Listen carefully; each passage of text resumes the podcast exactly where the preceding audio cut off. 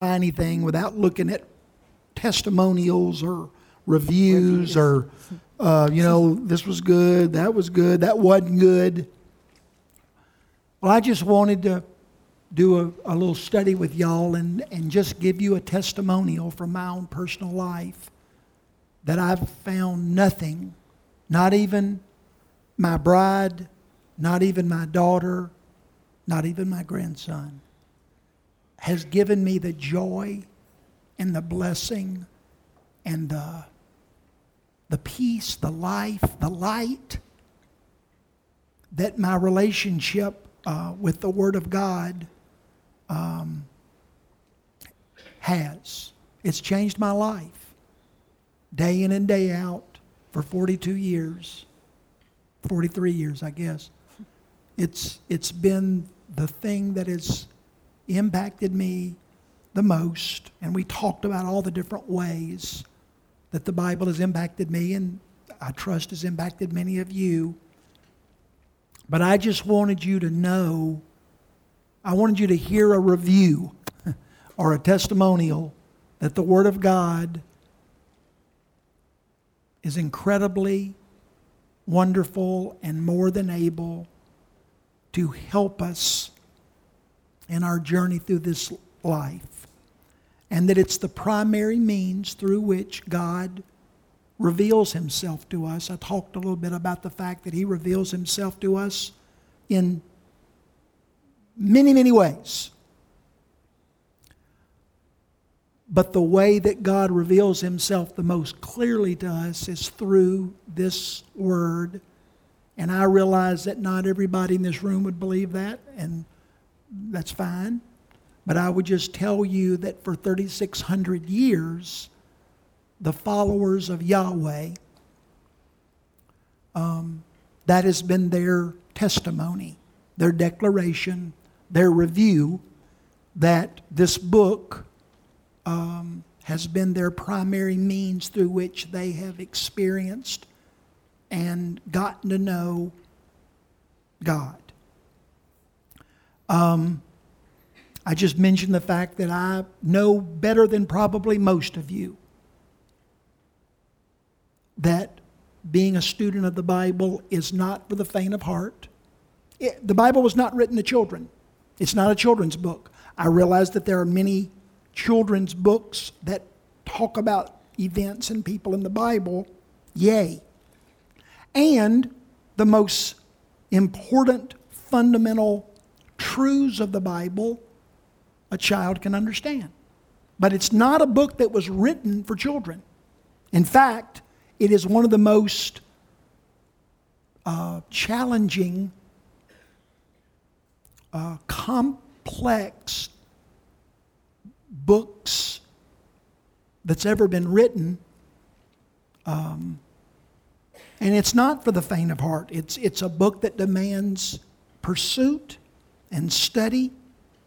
Um, and I gave you last week uh, many, many reasons why it's challenging, and I don't want to get into all that again today. Uh, but it's a hard book. And anybody tell you otherwise, they're tricking you, or they've never read it. And so that's, you know, you just keep that, you know, you can take that for what it's worth.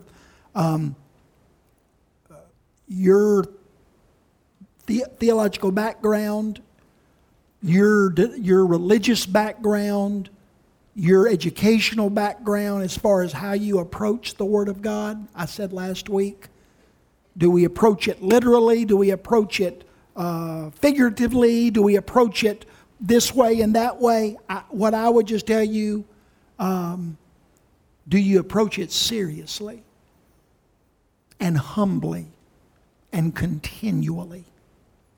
Just approach it my view of the sun isn't really nearly as important as whether or not I just get out in it. And it'll have, the sun will have its way in my life regardless of how I view it. It'll, it'll, if I'll just let it shine on me, it'll impact me.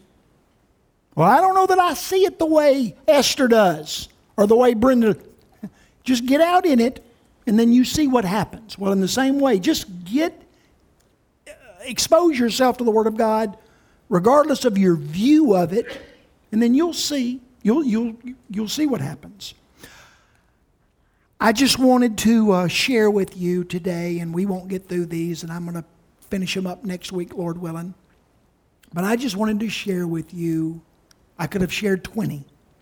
But I, so many people approach me with, you know, where do I begin?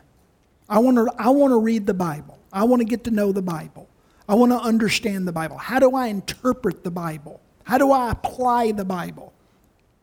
And I just wanted to give you, after 43 years of, of journeying through the Bible every day, um, eight things that have helped me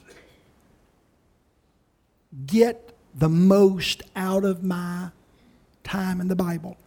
These are not theological treaties or, or, or you know, these are just very personal. Some of you, I'm going to uh, hopefully not offend you, but I will rattle you.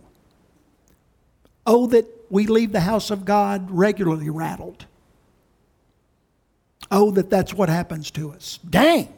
I've never heard that before. I never thought about that before. I'm not sure I agree with that. I'm going to go home and I'm going to study and figure that out and see if that's right or wrong. Yay. May you do that every week. May I do that every week. But I am going to give you some thoughts and I want you to think about them. These are things that I, I don't intentionally go through all eight of these every morning when I get up and sit on my back porch. They're a part of me. They're a, they are that which, they're the, the lenses that I use to, to enter into my reading of the Bible. They're the tools that I use to try to understand the Bible. They're, a, they're just a part of me. And uh, uh, maybe they'll be helpful for you too. Um, first one's simply this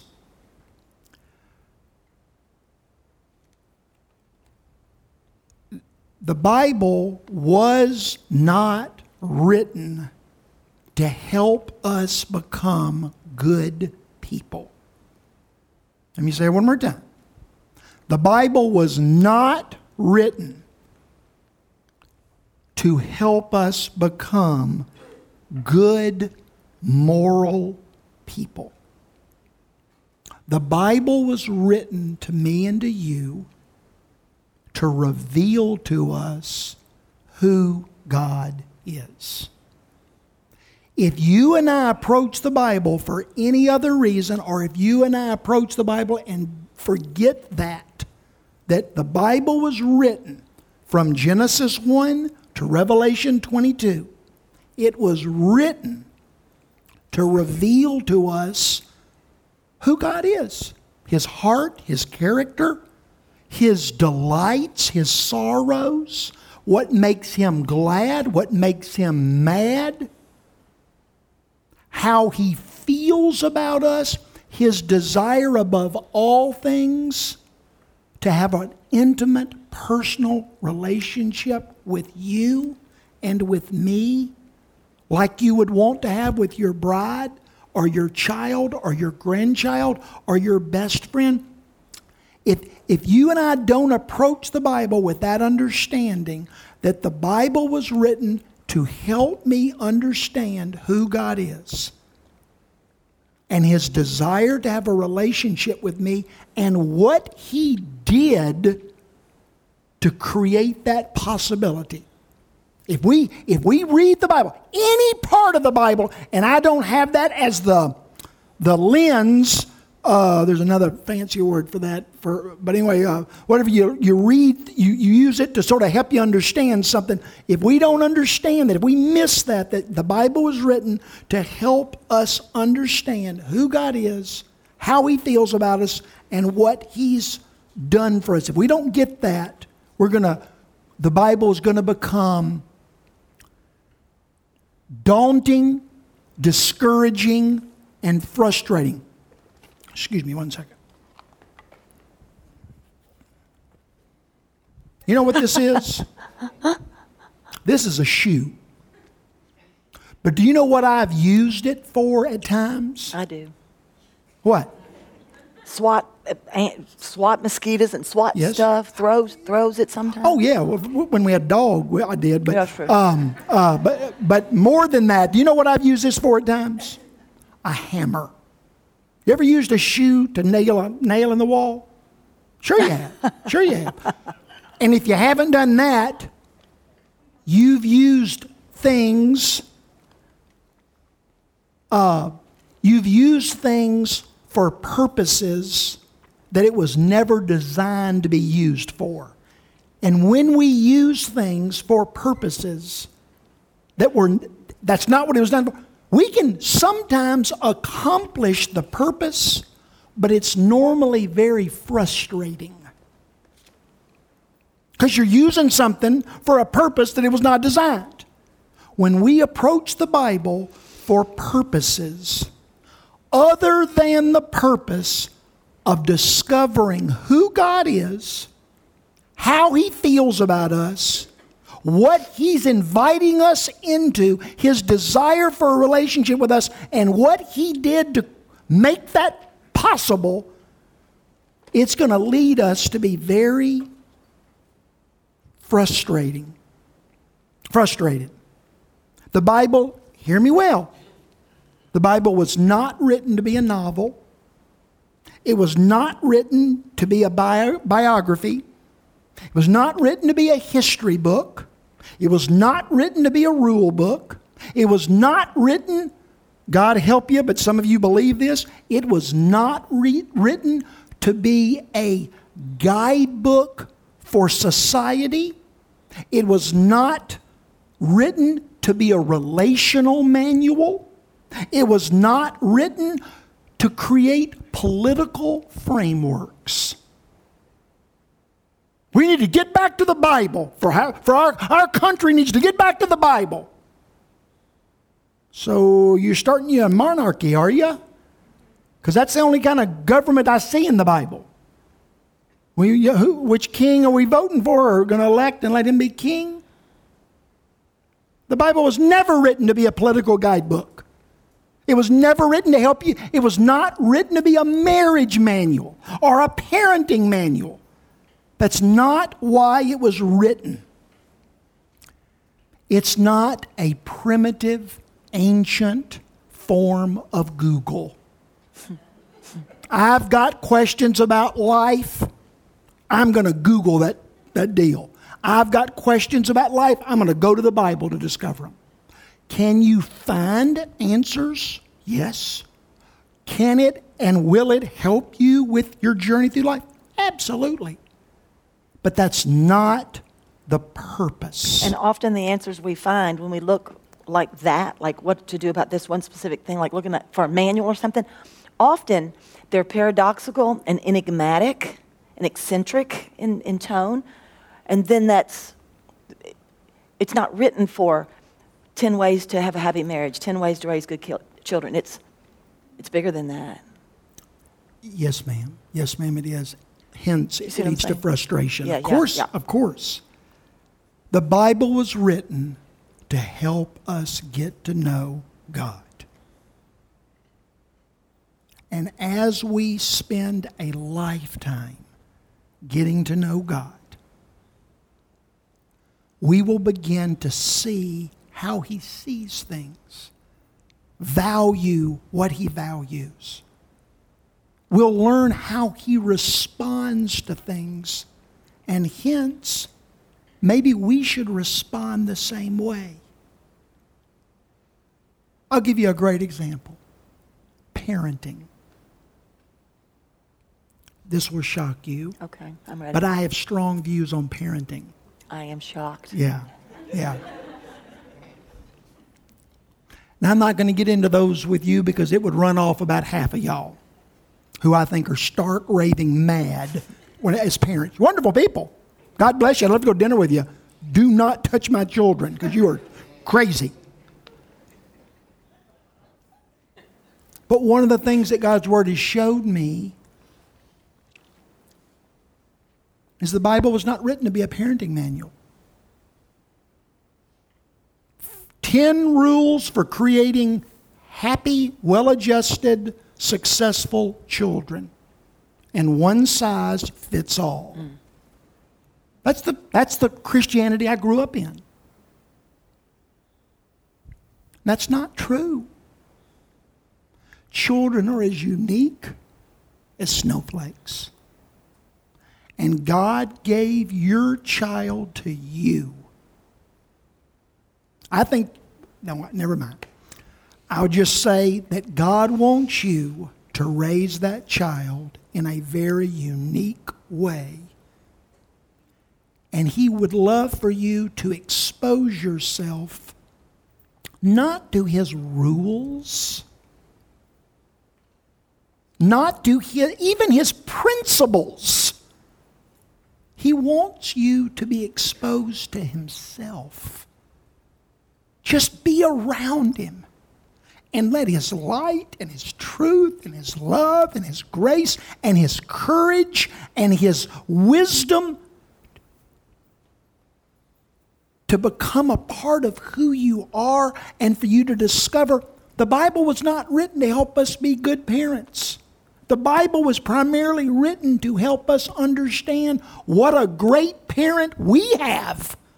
That's why the Bible was written to show us we've got this incredible parent, this incredible dad who loves us and he loves us the right ways and he loves us always the right way and he's committed to us experiencing great life and he'll always be with us and he'll always relate rightly to us and as we discover how amazing he is we'll start going you know what? I'd like to relate to my kid the way my great dad relates to me.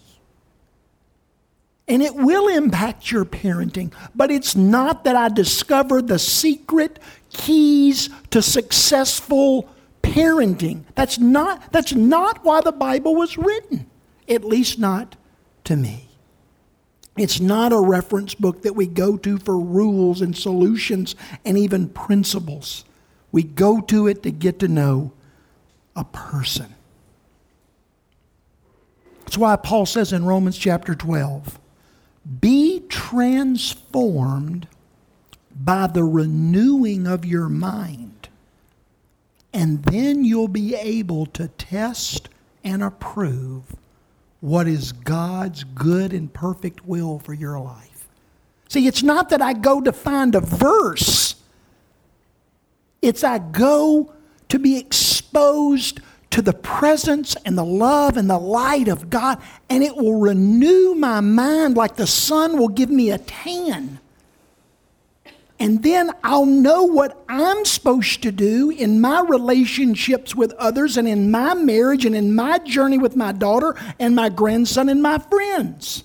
But it'll be so unique to me and my relationship with God, and it won't look like yours.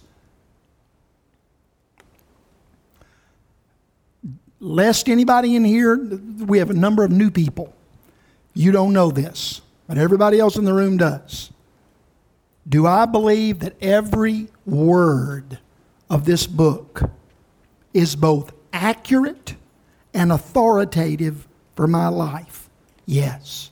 I believe it is accurate and authoritative as it speaks to history, family, health, finances, science, on and on and on and on. I'm just telling you that it was not written. Something can be true, but that's not the purpose of why it was written.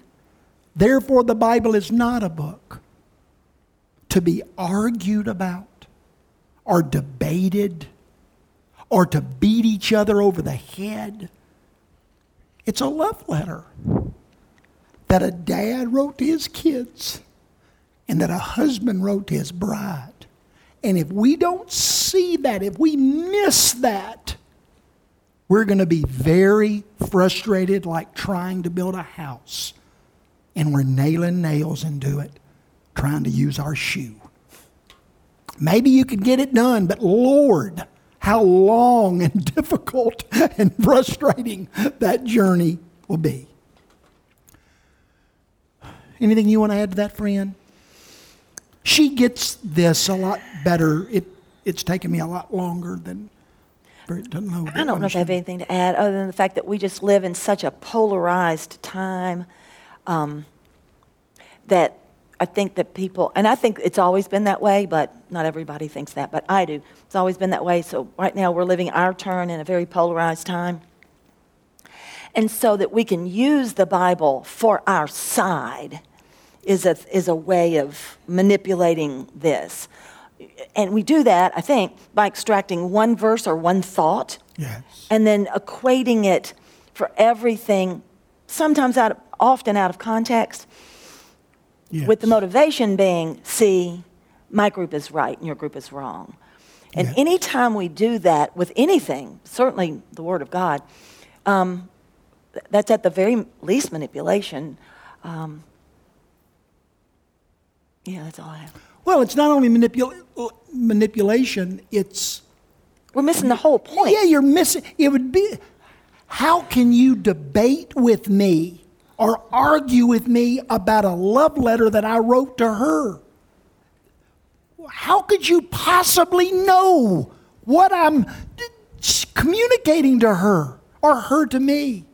And we need to be so careful about, thank you, using the Word of God to win arguments Yeah. or prove pers- uh, uh, viewpoints or, or, or you can do it but you've missed the point wives trying to use the bible to show their husbands how wrong they are and what men trying to show their wives you need to do this or that if you're a proverbs 31 woman then blah blah and all that. we're using the bible in ways that it was never intended to be used and then running from group to group to group because one sliver of something is i disagree. You know i see it this way and you see it that way. Well we've lost all tolerance for any kind of civil discourse at that point i think.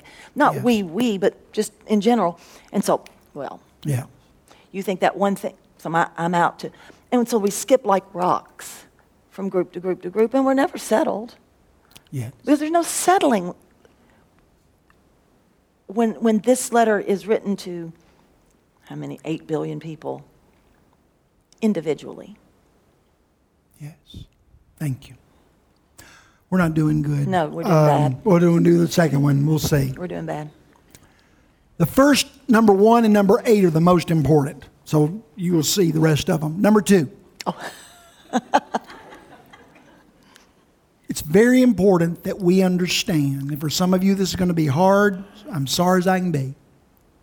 The Bible was written to be a book of meditation. The Bible was written to be a book of meditation. It was written to be meditated on. That's why when, when David says in Psalm 37 that we should delight ourselves in the Lord, that's a farming term.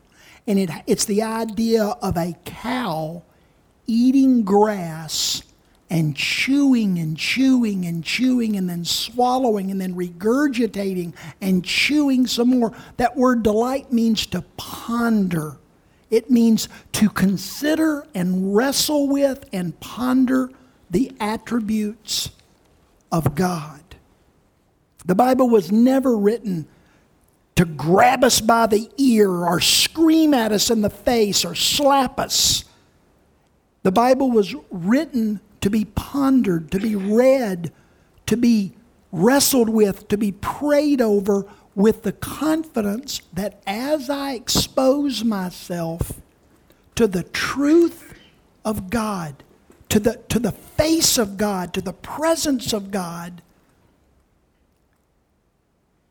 and I think about it, it will change me. I will grow in my ability to understand it and to embrace it. Uh, uh, uh, Psalm 34 says, Taste and see that the Lord is good. It's the exact same word as delight. Taste and see the. It's like a bite of something that, that you eat, and it's so good. It's like a Reese's cup. You bite into it, but you don't want to swallow it. You want to you want to you want it to stay in your mouth because it's so good. You don't just eat it a big bite and then you just swallow it. No, it's, it's you want it to melt in your mouth, if you will. That's what when the Bible says that we are to delight ourselves in the Lord and taste and see that He's good. That's why David says in Psalm 1 Blessed is the one who meditates on the Word of God day and night. It's to be read slowly and quietly. It's to be read in an environment where I can ask questions. What was written right before this, right after this? Where is this in the overall canon of 66 books? Is this a part of the Mosaic Law, a part of the historical books, a part of the poetical books, a part of the prophetical books, a part of the Gospels, a part of the, the doctrinal books, a part of the um, uh, of, of Revelation? Where is it? What are the key characters that are that are here? What are the big events? How is this connected to the rest of the Bible? Is this a part of something that I've seen or noticed over and over again before or after? The Bible was written to be read quietly, slowly, it's not grab the newspaper and these people that are zooming in the highway, late for work, going 80 miles an hour, whizzing in and out of traffic, and they're listening to the Bible on tape, or, or not on tape anymore, but however you do it, zooming down the road. I read my Bible. No, no. Now, you would say, well, Larry, I can't, I don't have time to, to give God 15 minutes of undivided, quiet attention. This is the only way I can do it. Doing it wrong is better than doing none. I'd rather kiss my wife wrongly than not at all. Okay? I yield there. But if you're wondering why you don't get much from it,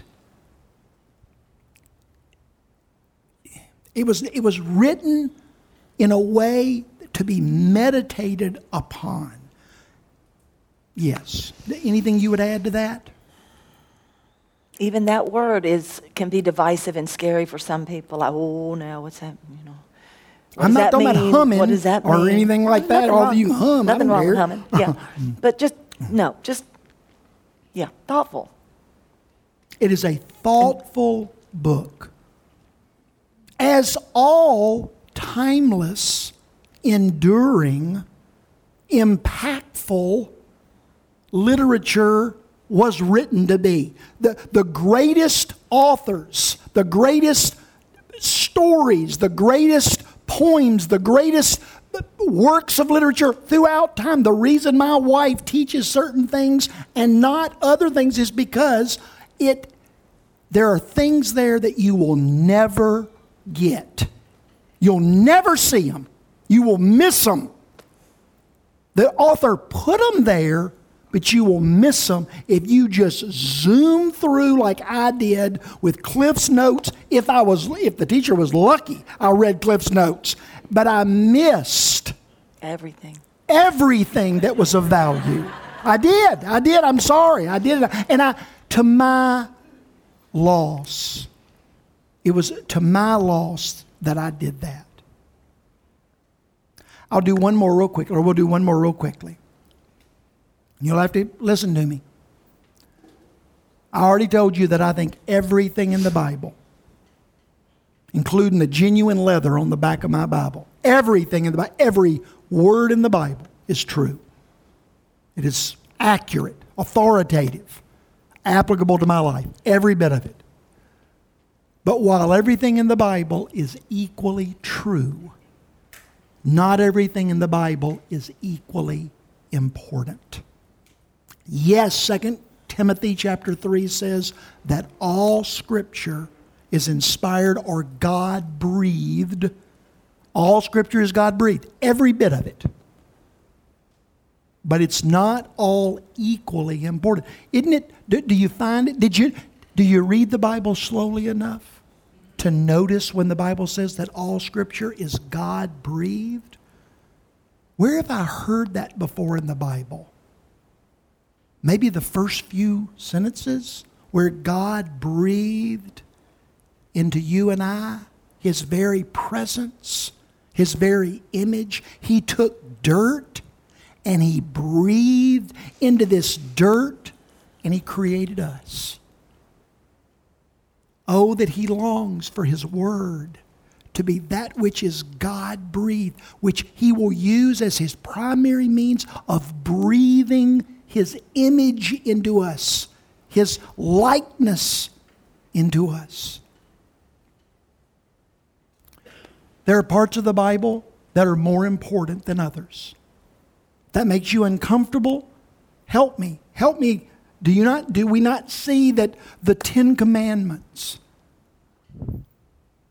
the Sermon on the Mount, John chapter 3, Romans chapter 3, Romans chapter uh, uh, 12, Romans chapter 8. Do we not see that those chapters are infinitely more important? Not more true, but infinitely more important than um, the, the, the, building materials of the tabernacle or the clothing uh, materials of Aaron the high priest. Do we, there are parts of the Bible that are more important, and hence we should focus on those parts.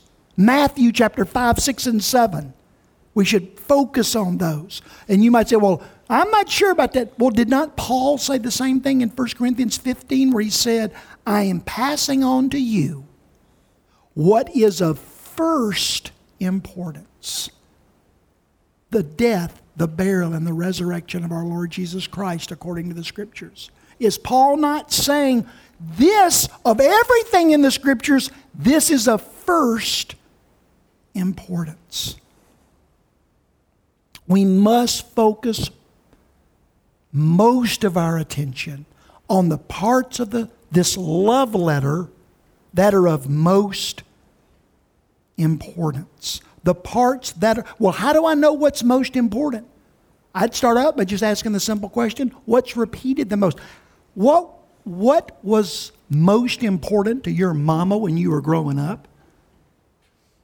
The parts that she said over and over and over and over again. God's no different. What is repeated from Genesis 1 through Revelation 22 the most. As my bride so wisely put it, um, this idea that we're going to, uh, oh, well, let me just say, let me start off by saying this. At the same time, I will not understand the most important parts of the Bible if I don't read all of the Bible. If I don't read all, if I don't understand what the rest of the Bible says, I will not understand the parts that I am focused on. It's a cohesive unit. Yes, it's one book. And so it would be like reading, um, it's not a mystery novel, but like reading a mystery novel and getting about halfway through and being frustrated, perhaps, that you don't know who the, you know, the culprit is or whatever. Well, that's the whole point. You're supposed to read the whole thing and see how it, it it works as a cohesive unit. And it's not that the little details along the way aren't important, they just might not be quite as uh, yeah. directive toward the ending. And they're just their contributions to the overall journey. Yeah. And the overall focus. So if you stop in the middle or three quarters through and you're like, well, this is a stupid book. I, I, they never did tell me who the, you know, who the villain is or who, you know. Or just reading the last couple of chapters. Well, I, I got I got the basic story. I read, the, I read the last page. Yeah. I'm good. But you missed the beauty and the, the, the well, I'll just leave it at that. As many of you have been with me for a while have heard me say, John 3:16, for God so loved the world that he gave his only begotten son, that whoever believes in him shall not perish but have everlasting life. Is that what the Bible says? No, it's not what the Bible says. That's what that verse says. If I want to know what the Bible says, I got to read the Bible. I got to read the Bible. The parts that I like and that are easy and fluffy and make me burst out in kumbaya, and the parts that are hard and challenging and offensive to me as, an, uh, as a spoiled, rotten, money centered, selfish, uh, easy living, middle class American. There are parts of the Bible that offend the fire out of me. And I know it does you too in other ways, other parts. But I got to read it all, or I will never glean from it that which God wants us to have.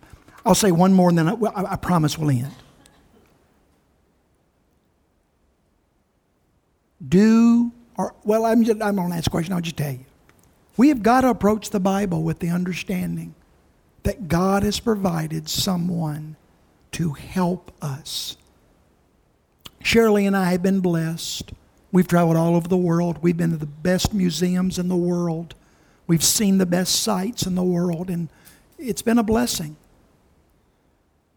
But there is, it's the difference in night and day when we have gone to museums or gone to cities or gone to places and we paid the money to hire a guide to show us around versus us just wandering around. It's to, to explore, and there's so much beauty that you get a lot of great stuff just by walking around by yourself.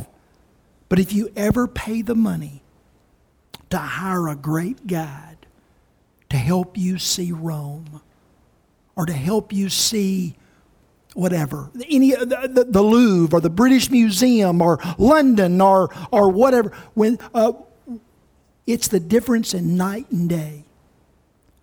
God has provided the Holy Spirit to help us. He is waiting every morning when I get up and sit in my chair and I take the Word of God. The Holy Spirit is waiting to guide me and help me to understand what God wants me to say. He's committed to revealing to me what's important and how to apply it to my life at this moment in my life. That's why Jesus says in John 14, the Holy Spirit will teach you all things. He says two chapters later, the Holy Spirit will guide you into all truth.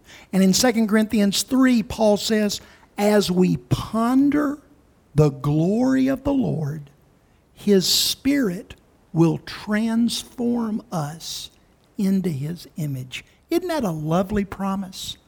As we ponder the glory, the, the weight, the value, the wonderfulness of the Lord, the Holy Spirit will transform us into His image. He is re- it's not me in the Bible. Lord, what do I do? Where do I begin? What do I read? What do I make of that? Do we see that the Holy Spirit is right there? And if, if I want His guidance and interpretation and application and understanding, He will show it to me. And He'll show it to you. You're not near as big a hardhead as I am, and if He'll show me, I know He'll show you what He wants you to see and know and embrace and how to do that in your journey with Him for that day, that day only. And the next day, we'll start over again. And he'll show you new stuff for that day. Those encounters, those battles, those temptations, those problems, those needs. He'll show you for that day what he wants you to know and how He wants you to respond. It'll be fresh every day. I promise. That is my experience for 43 years. He's shown me that, and He'll show you that. If you'll just, He's not going to yell.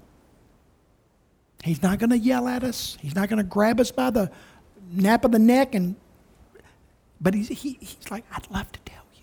I'd love to tell you. Today you're going to need this. Today you're going to be in this situation. Today you're going to need this wisdom. And He'll speak to us. Maybe it's not audible.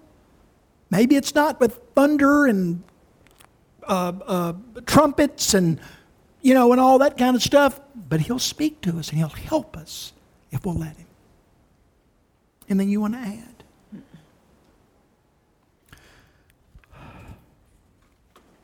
And when we have a need, just glanced up and saw Esther again and thought of her testimony this morning.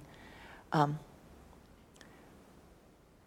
when there's a moment when the roof is leaking and the toilet doesn't work, and we open our hands and say, I don't even know what to do next. That's when the angels come. That's when, if, if, we're, if we're aware that it's possible, when we're at our deepest mm-hmm. sadness or need, is when we often, I, in my experience, when we throw up our hands and, oh, well, look here. I should never have been in this place. Well, we're all in that place sometimes. And that's when the Word of God speak, can speak. Yes.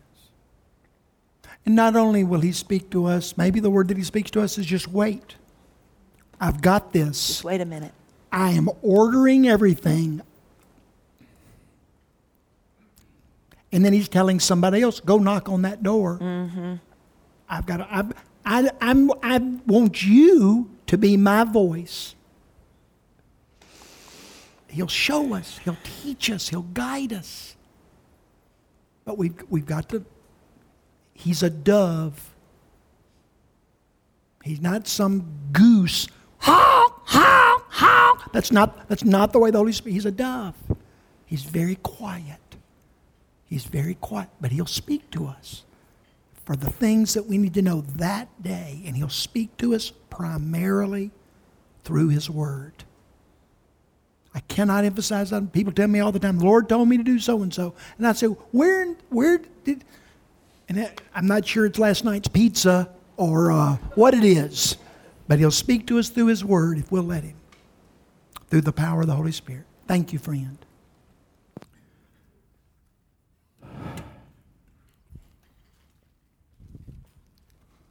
God's Word is amazing.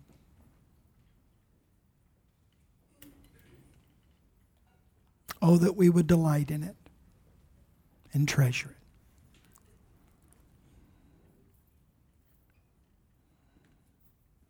it. We're going to celebrate the Lord's Supper as we are dismissed. And I invite you to come. Remember what Paul said in 1 Corinthians 15? This is of first importance the gospel that Jesus Christ lived and died and was buried and rose again according to the scriptures. According to the scriptures. Um, we eat and we drink each week that which symbolizes his body and his blood, just to remind ourselves and one another this is of first importance that the Son of God gave his life so that we could have relationship with his dad. That's of first importance. Well, what about this and what about that and who'd you vote for and do you drink or do you not drink or do you watch this? All that might have some kind of well, might be something, I don't know. But this is of first importance that Jesus came and lived and died and was buried and rose again according to the scriptures. And that's where our hope and our life and our future rest. If that is if that describes you, well, I had a bad week this week. I didn't really live for the Lord. I didn't read my Bible the whole dead gum week. The Holy Spirit didn't talk to me all the whole week. I better not go. You need to go and you need to take two is what you need. Don't don't not come. Come and get twice. I'm joking about the twice, but but uh, but Jesus invites us all to come when we've had good weeks and we've had terrible weeks.